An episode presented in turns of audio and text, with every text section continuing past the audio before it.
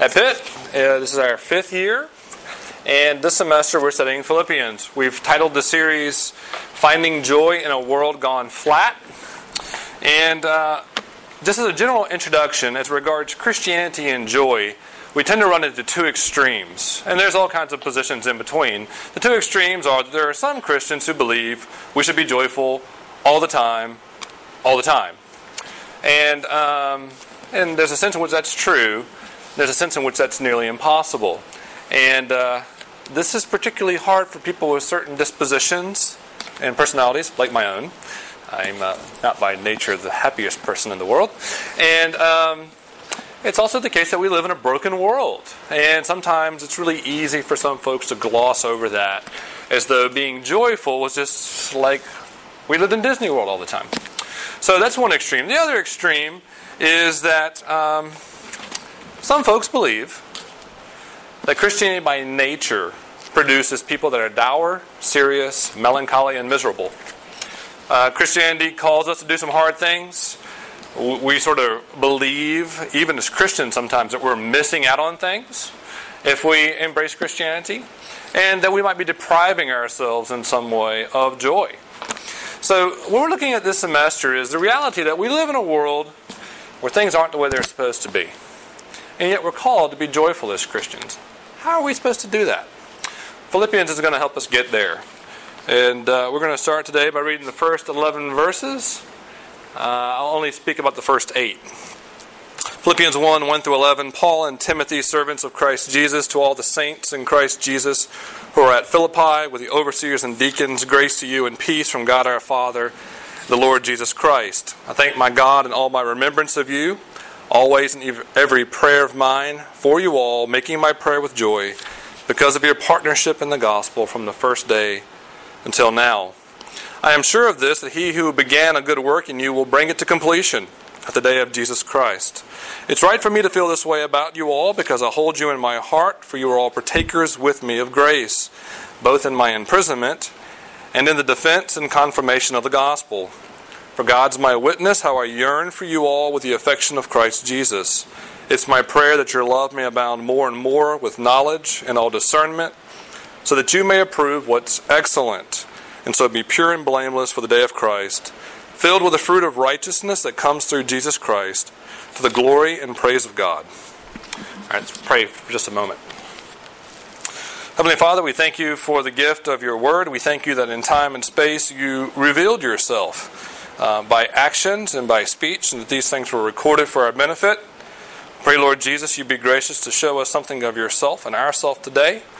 Pray, Spirit, that you be gracious to take these truths, make them clear, and apply them to our lives, that those here tonight that are Christians would be encouraged and refreshed, that those that are here tonight that may not know you or may be confused would walk away with a clearer understanding of what Christianity is all about and who you are, Lord Jesus. We ask these things in your name. Amen. When I was a boy and a teenager, I collected baseball cards. This is something that was very fashionable to do 20 years ago. It was actually really hard to. I grew up in the rural South, where finding the really good cards were hard.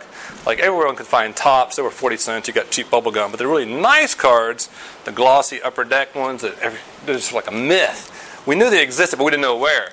You actually had to get in a car, if you were me, and drive like 30 minutes away to go to a store that might have them. And then you buy a whole box. I don't know how many yards I cut, how many leaves I've raked, and just the labor I expended to buy cards. And I invested myself in these things. I combed through boxes and boxes. I organized them by teams. All the cards I thought were valuable, I put into 2 books that protected them in this nice binder. I really invested them in them, and I found joy in collecting cards.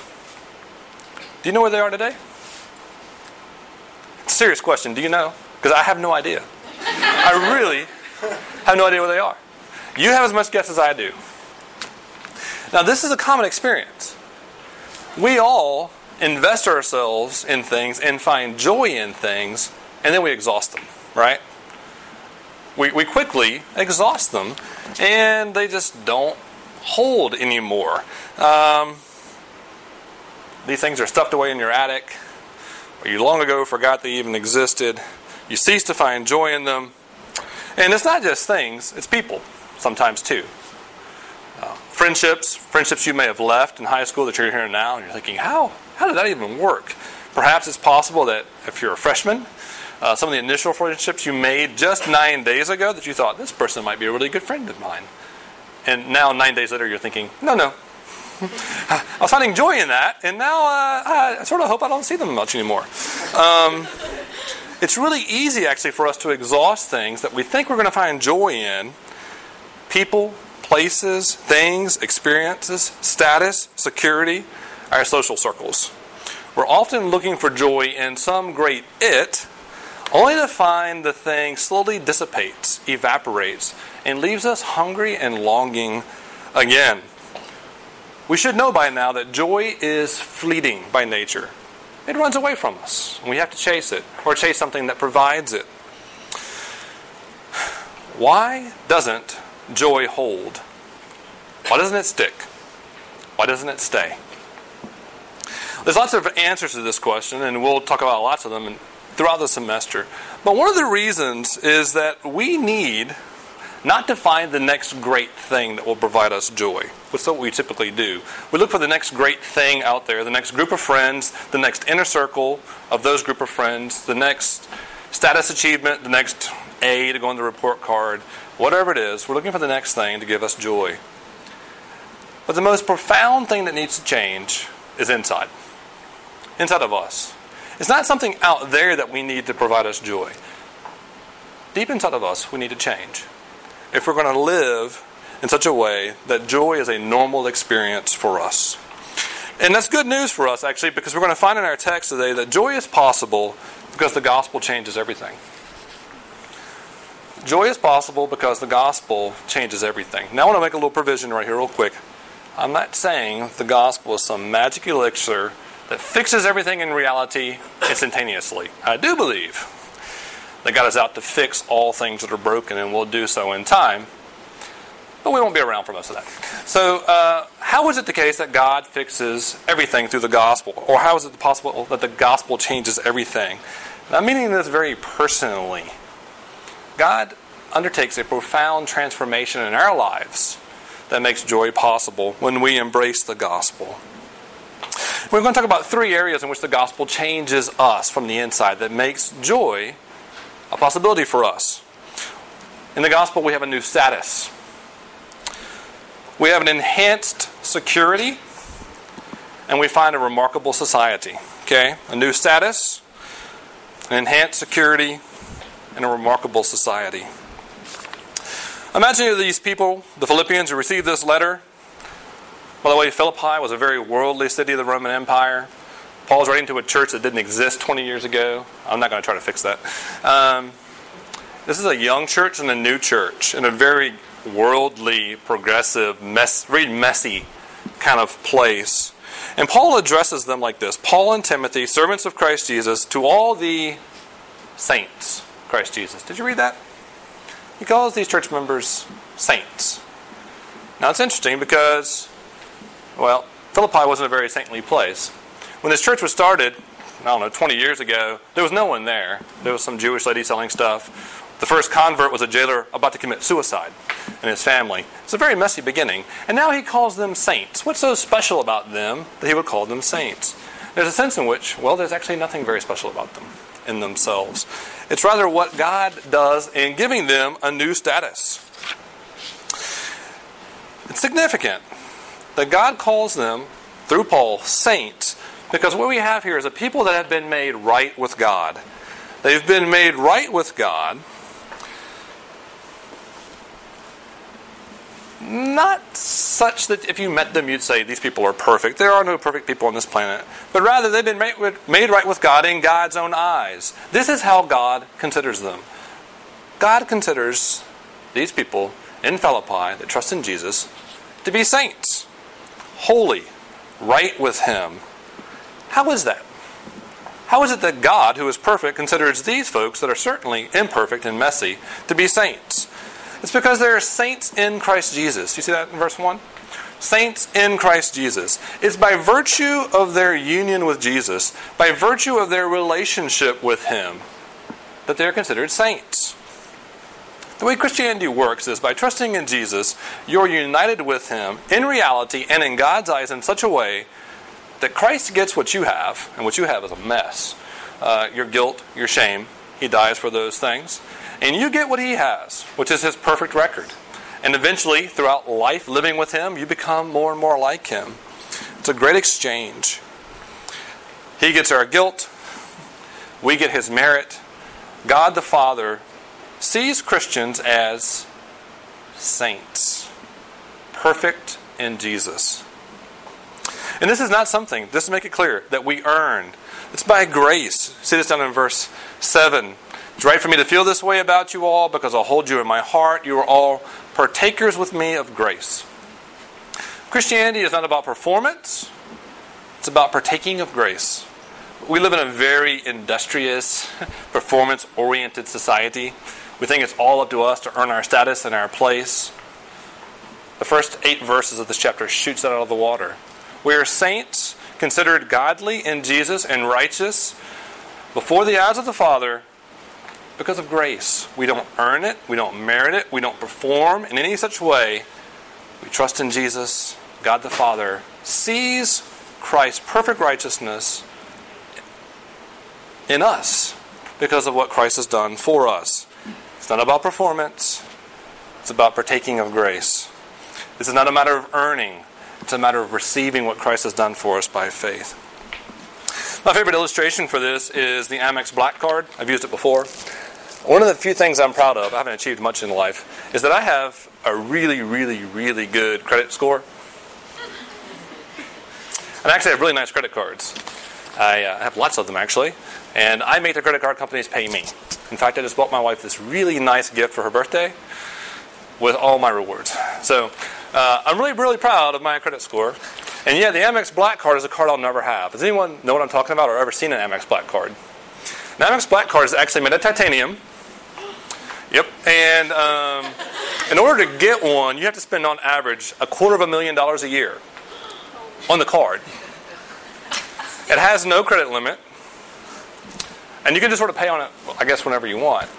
Because they trust the bazillionaires that own these things. There's only like maybe 100 or 200 people that actually own them, to pay them off. Now, it's not only that you can get whatever you want wherever you go. It's that when you pull this out, everyone in the business knows who you are. And you just get the royal treatment. Now, I'll never get one of those, but I could use one of those. And in practical effects, it would look exactly the same. If I got in on someone good and they just let me borrow it, and I went to a restaurant and all that person would read would be someone's name, they wouldn't know if I was that person or not. That card gives me all that person's credit. And the way they're treated as well. I will be treated with the same deference and respect as the owner of that card by virtue of having it. By virtue of my relationship with the guy that owns the card, I would have all the benefits of the card owner. That's exactly the way that God the Father treats you in Jesus.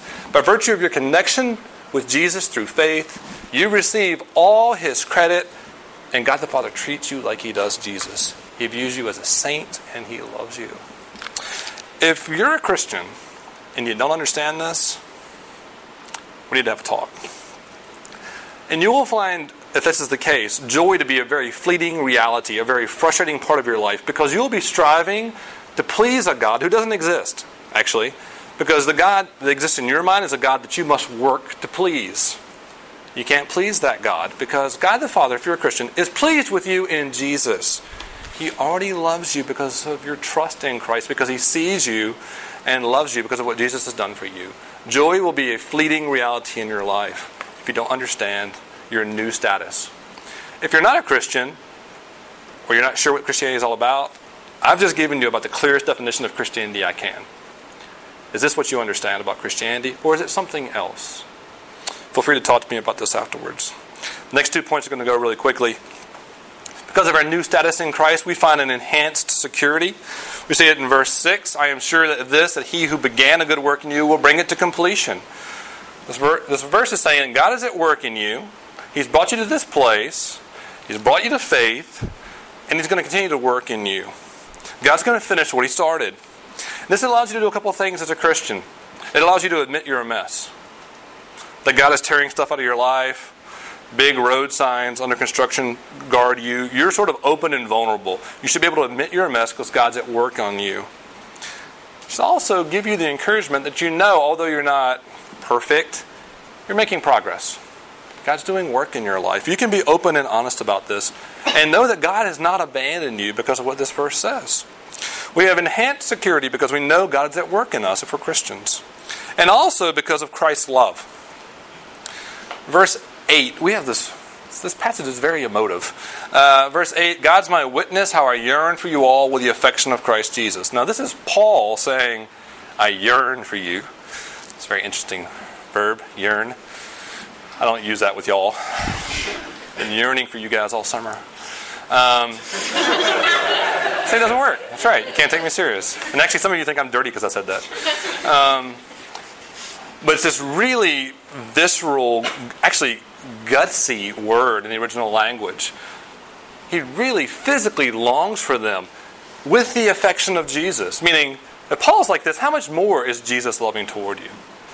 How much more does Jesus love you if Paul, an imperfect man, loves you this way? Christ loves us with a passionate affection, with a longing, with a yearning. When you understand that God's at work in your life and loves you like this, you have an enhanced security that frees you up. And this is where I'm going to do this very personal confession. And as an illustration of the freedom of enhanced security. Now, this is dangerous because some of you are new and you don't understand me. But if you stick around long enough, it'll make sense. I am 37 years old. And the pressure for someone my age to try to be cool for a group of students like you could be immense. It could. It could be immense. However, do you have any idea how freeing it is for me not to care what you think of me? I'm dead serious. Some of you that know me well know this is true. Now, it's dangerous, I say, because this is the reality. Actually, for the most part, I don't care what you think about me. Now, when I say that, some of you are going to think, well, he doesn't care about us. No, I didn't say that. See, one of my great concerns is that as a pastor who doesn't care what people think about me, they will automatically get the impression I don't care about them. That's not true. I care deeply about you and your relationship with Christ and your overall general physical, emotional, spiritual health at this university. But I frankly don't care if you care about me or not. I mean, I do. It'd be nice if you liked me. But, I'm a hard person to like. But the reality is I have all kinds of reasons to be insecure, naturally speaking. I'm older than you. I'm twice as old as some of you. I've been losing my hair for like 10 years. Like, it just keeps going away. I could potentially trust in my ability to keep up with you athletically or culturally, which is very questionable at this point in my life. I could trust in my security that you care about me because I'm a good pastor even. And the reality is, I am secure in Jesus, not for any of these reasons. I'm secure enough not to care what you think about me because I know two fundamental realities. God loves me and my family loves me. At the end of each day, I can come here and do my job, pour myself up for you and love you and go home not caring what you think about me because I know when I get home, my 4-year-old son loves me. It's great. It really is. It's awesome. So, and again, hear me, this is a profound, wonderful freedom. It allows me to be myself with you and to love you, not caring what you think about me. That's a good place to want to get to. I'm not lifting myself up as an example. It's just this wonderful thing that's happened to me somehow. Because I know I am loved by God and my family, I am free. I am free from the insecurity of needing to be loved or liked by others. And it's great. And this is exactly the kind of security that you can have in Jesus as a Christian. To not be haunted by the fear that other people don't like you or will accept you. Instead, to have the freedom to move forward and love them regardless of what they think of you. Because God knows you well and loves you. Yes, you caught me. And because God will never leave you. And He loves you. Secure in Christ's love, with a new status, you can then come out of hiding and experience, in some small part, you can participate and God's remarkable community. This is the last thing. We're just getting a snippet of it here in Philippians 1 through 11. But I want you to think about Paul for a second. Perhaps you don't know much about Paul. It wasn't that long ago in Paul's life when he wrote this letter that he oversaw the murder of a Christian. He was opposed to the faith. He hated Christians. You read verses 3 through 11, and words jump out like the word thanks and prayer and awe and joy and yearn. It is emotionally intense. He loves these people passionately. He has made Paul part of this community, and Paul loves these people. And Paul is now so full of joy that actually he can't help but give it off. Like, the whole passage smells like joy. Like, if you actually received this thing in the mail, you'd be like, either blown away if you knew the person, like, whoa, they really love me. Or like, wow, this is cheesy. Who wrote this thing? It's a Hallmark card. It seems like too good to be true, almost. And yet the reality is this is the kind of community that's available if you trust Christ and you understand your status in Him and you live out of that enhanced security from knowing that Christ loves you. Now, God is intent, because He's at work. If you're a Christian, God's intent, determined through Jesus to make you, Christian, understand your status and to bring you into a place of security where you can forget about yourself and love others and enjoy this kind of community. Connect to others vitally. Come out of hiding. Be your real self that you're afraid and insecure to show. And if you're not there, if you've never experienced a community like that, if you know you're insecure and you're performing, and you've already got maybe in the back of your mind a small to-do list of about 1,000 things that's going to make you a more awesome person at Pitt so people will love you and like you, take a deep breath. It's okay to do 1,000 things to be a great person. I'm not saying be a loser. But that's not going to make anyone love you for who you really are. Take a deep breath. Realize what the gospel offers you. A new status. The security that Christ loves you and will never leave you and will be at work with you and is determined to connect you to a group of like-minded people where it's safe to be yourself. And if you're someone here that's confused about Christianity, or ambivalent, or cynical even, the good news for you is a group of people like this is a wonderfully safe place for you to figure out the gospel, to figure out Christianity. Because we know we don't have it together. We know we're messy. We know we're works in progress. This is the best place in the world for you to figure out what Christianity is all about. Because we're not full of ourselves. And we're going to show you the work in progress. We're not just going to give you an answer. Instead, you get all the work as well, with all those splotches and the red marks. You get to see it. And it's messy. And it's fun. And it's dynamic. Well, let's pray together. Lord Jesus, it's my sincere hope that you would do this very thing in the lives of people in this room, that you would show folks here that may not understand what Christianity is about because maybe they've had a little exposure, or perhaps what they've been exposed to has been profoundly negative in their lives, that you would show them, Lord Jesus, the nature of your love and your commitment to your people.